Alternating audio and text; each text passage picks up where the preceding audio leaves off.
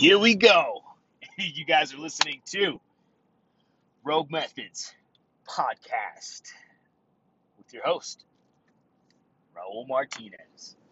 Uh, still don't have any titles based off of that first one that I said I was going to do titles, and uh, I probably won't because you guys that are listening are, are pretty much people that, that see what I post and, and hear what I say, and we all kind of interact. So you guys know the titles, and if you want me to make up a title, just DM me and I'll I'll, I'll make one up, and then I'll, I'll give you a shout out on here on the next episode. So today's theme or today's episode title is is just uh it's just a catching up, right? We had a kick ass weekend in Dallas last weekend with the close contact gunfighter. A ton of people in that class that was sold out to capacity. We had law enforcement, we had jiu-jitsu fighters, black belts, purple belts, all the belts were there in attendance fighting and navigating other human beings with with guns and punches. And look uh, i'm not trying to reinvent the fighting wheel or world. I'm just giving you my take on it. That's what the rogue methods program is. It's what I have seen and what some of my guys have seen in law enforcement, in combat, in dealing with people who don't want to be detained via our own personal experiences or the analysis of videos thereof. And it, none of it is bullshit. Like, it's funny when people are like, oh, I would do this, or I would knee him in the face, or I would elbow, I would put my, my fingers in his eyes. I was like, no, you won't. Because how I know this is because we try to do that while fighting for a gun, while not trying trying not to get shot, and the other person's actively trying to do everything we don't want them to do. There's a reason why this program is what it is and why it's beneficial to anyone who carries a gun in self-defense or just because they carry a gun as a profession, even though they don't want to use it. I know a lot of cops that carry guns that have no interest in shooting anyone. And that's how it should be. Law enforcement isn't a job where, yeah, man, I can't wait to get my first my first gunfight. Like cops that think like that are a problem. Uh, yes, you should be aggressive and you should be willing to go the distance, but that's not your mentality. Like you're in America, man. It's not like, oh, let's just go shoot Americans. I don't think you grasp the fact that you are working for the general public, and it's it's it's our land. These are our countrymen. We don't treat people like that here. At least you shouldn't. Even shitbags have rights, and until they take those rights from themselves, uh, you have to extend those rights as a true professional in a profession that was not designed to be as aggressive as it's become. But on a caveat there, it hasn't become aggressive by itself. It's become more aggressive because the criminal class too has become more aggressive and more disrespectful. So everything's everything it has a cause and an effect. Nothing just changes for the sake of change. Things change because other things change and create influence in that change. So out in Dallas, in this catching up uh, episode, we had a bunch of uh, we had a, a, few federal law enforcement, we had some local law enforcement, and then we had SWAT dudes, and we had jujitsu black belts, and uh, BJJ black belts and, and, and purple. Like it, it was an awesome combination of skill, met, like that was met with zero skill. Not zero skill as in being a human with zero skill, but there were people in the class that had never been punched before, that have never thrown a punch at another human. Uh, I take that level of responsibility as an instructor, like to the top you come to me because you want to be better at fighting, you want to be better at shooting, you want to be better at negotiating fucking deals, anything you want to be better at that I'm good at that I'm going to share with you, I'm going to give you 100% and I take that with a sense of pride. So, when I have a guy in a class that's like, I've never been punched in the face and I've never punched anybody in the face, well, check it out. I have something for that. The close contact gunfighter program has a little bit of this and a little bit of that for everybody. The seminars are fun because they're quick, they're in your face. You get to punch somebody, they get to punch you. We're all learning, we're all gathering information, and we're active, and it's dirty and messy, and fuck, it's fun.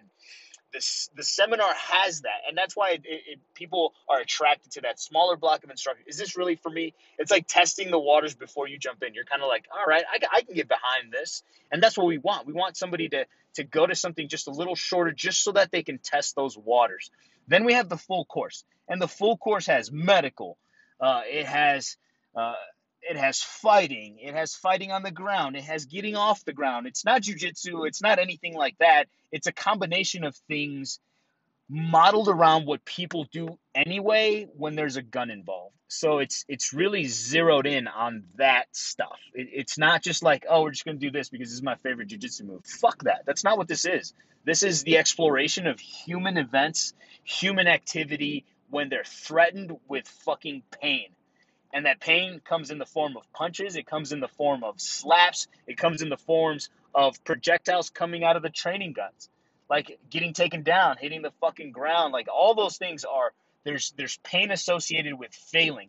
So we set up drills, we do a lot of cool stuff, and this is how the class was flowing. We're doing drills, eh, we're being super active working with our partners and flowing and then the drills would go live and then we would go back and fine tune the little things and we would move on as we as we as we needed to based on how much was being gathered and collected and performed so that when we got to the drills we had something to work off of. And that's the whole point of teaching anybody. If you're an instructor or some sort of coach you're giving them the little skills and then applying them to a fast-paced environment to see if they've stuck and our job is to fine tune, fix, and redo if need be and make them better. And that's what we saw this whole weekend. People that have never been punched in the face were comfortable being in other people's faces, were comfortable getting hit and continuing to fight. Uh, the exhaustion that comes from a, a battle with another human that doesn't want to give up their ground. So it's both of you are fighting for the flag that you possess. And it's beautiful. It's beautiful because it's aggressive, but it's friendly. It's powerful and exhausting, but it's in the confines of growth and betterment. So nobody's trying to hurt you. They're trying to win, and you're trying to win, and that's the nature of competition. But nobody's trying to hurt anybody, though we get we get bumps and bruises. I'm not gonna lie, there's bumps and bruises, but we should have those. We should know that our bodies are capable of enduring pain, enduring the struggles of fatigue. Like we should we should experience these things in training. We should experience these things in life so that when shit goes really bad it's not the time to figure that shit out. I want you guys to already have a baseline already have the files to reference and you're not trying to figure it out day of. That's not what this is. And we saw that in that class in dallas is 105 degree heat some people rolled in right from the fieldcraft class, right into our class with Rogue Methods, and it was a fucking scorcher. 105 degrees. It felt like 110. Some light breezes moving here and there. Application of sunscreen four or five times just because the sun was beating down. It had rained a few days before, so everything was soaked and humid.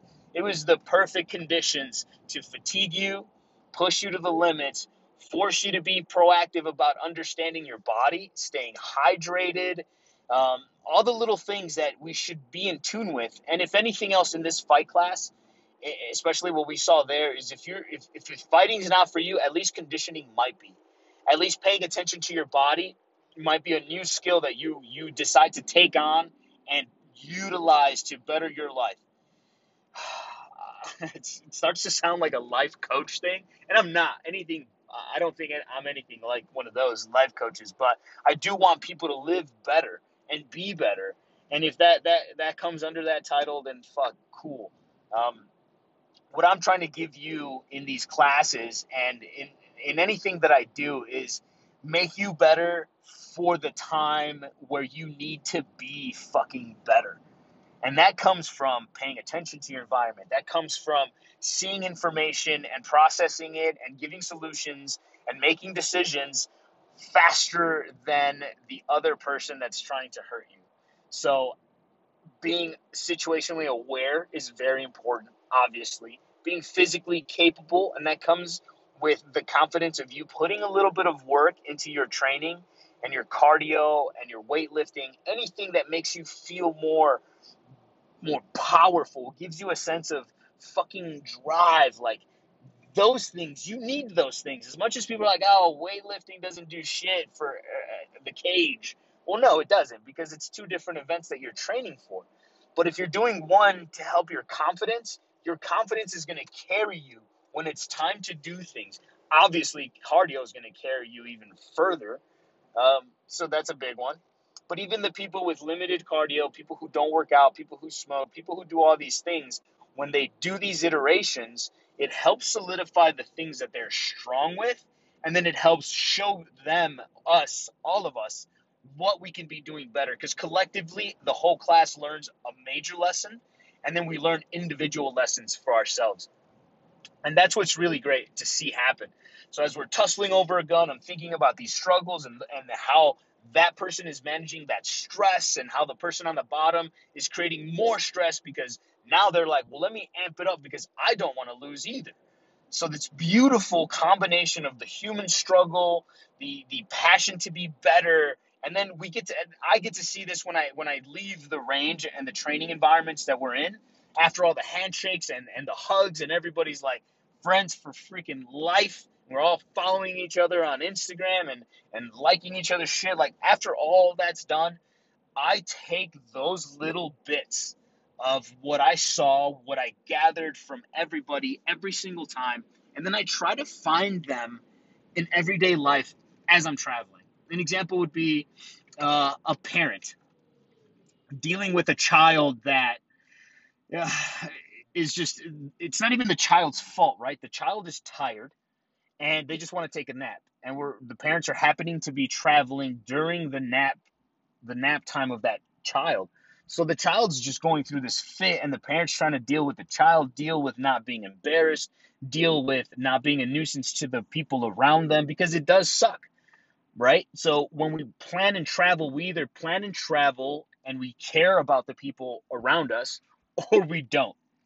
And if we were just more mindful of things, right? Like uh, if I know it's going to be a long day, pack some earplugs and a little snack bag that you can hand the people around you on a plane little things that help ease the environment, which really what you're doing is you're taking control of the environment and you're creating allies within that bubble, right? So if my child's crying on my lap and I don't do anything to try to not necessarily apologize, but to let you know that I understand it's an inconvenience, uh, you're more likely to be like, God, that fucking person and their crying child have some control or make better decision, right? But now I offer you this snack. I tell you, hey, they're a little bit tired. I'm working to get them to take a nap on this plane. This is what I'm doing. Uh, I really appreciate that. Like, one, you're communicating with people, which already just eases the burden of the unknown, right? There's this the, the sense of unknown. The unknown is is what creates this weird divide and silence. But if you go up to somebody, introduce yourself, and say hello and tell them who you are, chances are now they're not worrying about you and they're more likely to be an ally. It's hard for a lot of people. There's a lot of introverts in the world. I understand that. I am a quiet guy. I'm not necessarily an introvert. I am a, I talk when I have to or when it's important that I say something. I don't just talk to talk. And when I when I meet people, I meet them with a genuine, well, if I'm giving you a and it's it's selfish and it's not I'm giving you a few minutes of my time to get to know you. If I'm going to like you, not like you, decide to be an ally, if you need me in whatever amount of time we're together on a flight or in a cab ride or we're sitting together on a bus that's going from the, the terminal to the car rental lot. These are these little moments where we can learn to create allies while we travel. And I do this because I, I see how people interact in the classes and they become friends and then they fight and then they become friends again and it almost solidifies their relationship as friends so i try to take that and model it into everyday life as i'm traveling i try to do that with people i do that with with employees of locations look people we're all flawed and we all have bad days and we don't know when somebody's having a bad day people can be smiling and having the worst freaking day because they're capable of dealing with their emotions and the environment this is what we should all strive to be better at. Not perfect, because nothing's ever freaking perfect, but we can be better at it. Uh, if you deal with a, a teller somewhere and they just have a shit attitude, it doesn't have to change your attitude. you can still be a good person, nice, happy, polite. It doesn't change who you are. Otherwise, you're absorbing their energy and you're becoming like them, and then it just shitties everything else, right? You end up taking it out on loved ones, or somebody gave you an attitude. Now you have an attitude, and, and that whole I said it in another episode like hurt people, hurt people. It's legit. So for me, I don't let anybody pierce my happy day bubble. And it takes work. It's not fucking easy being positive all the time, but it's more work to be sitting there with this load on your back feeling like shit. So, when when you deal with people, know that you may encounter people that are shitty. There's people that were in the class that were tired and they just weren't as receptive to information. They just wanted to do the drill and get through the day and be done with the day. And that's nothing I didn't take that personally because I know that they're tired. I know that that this may be too much, too fast for them. So we slow the drills down. We'll do a little bit to cater to that personality. I do the best that I can to give everybody what they need, and that's that's what I do for people in the class. That's what I do for strangers that I meet, and I try to just do that. And I'm laying it out more as an example of what you should try. Don't necessarily go out and do that, right? It takes practice and understanding uh, dealing with people in the public. So uh, little things to do is, try to try to put a smile on somebody's face with something funny, quirky, even a compliment. Those things go a long way. And now, instead of just doing it to do it, you're actually creating allies. I'll say this again in another episode, but the premise of being good to people is because we want allies. As much as everyone's like lone wolf and I'll be the lone guy doing all this shit, we are hive animals. We are pack animals. We live in above ground fucking hives next to each other. My house, the next house, if you do an aerial view and you wanted to make it look like a honeycomb, like bees live and they work together, it's the same shit. We're pack animals. We're just pack animals in a different way on a larger scale. What do you think a fucking skyrise is or a three floor building with six apartments? It's a fucking beehive. We're just like animals because we are animals. We just happen to think and have think a little bit differently and more progressively, and we have tools. That's what separates us from the animal kingdom. Look, if you want to be happy and you want to deal with people better, build allies, have friends, make friends. And if you need a little bit of a boost via fighting and dealing with that shit, come to a Rogue Methods class, see what we're doing, and just watch that switch flip in a lot of people where they were passive and now they're 100% more confident, more capable, more willing to fight and endure the shit life has to throw at them via this small drill that we did together. But every person that we reach, every person that we add a little bit of spice to their life, adds a little bit somewhere else. So one person affects three, affects fucking 10. That's the beauty of making a difference and being invested in people. I wish you guys all the best, and I want you guys to be that same way. All of the world can change for the better as long as we're willing to do our fucking part. Take some responsibility, be better, do cool shit. If you're not following me on Instagram, make sure you get on there.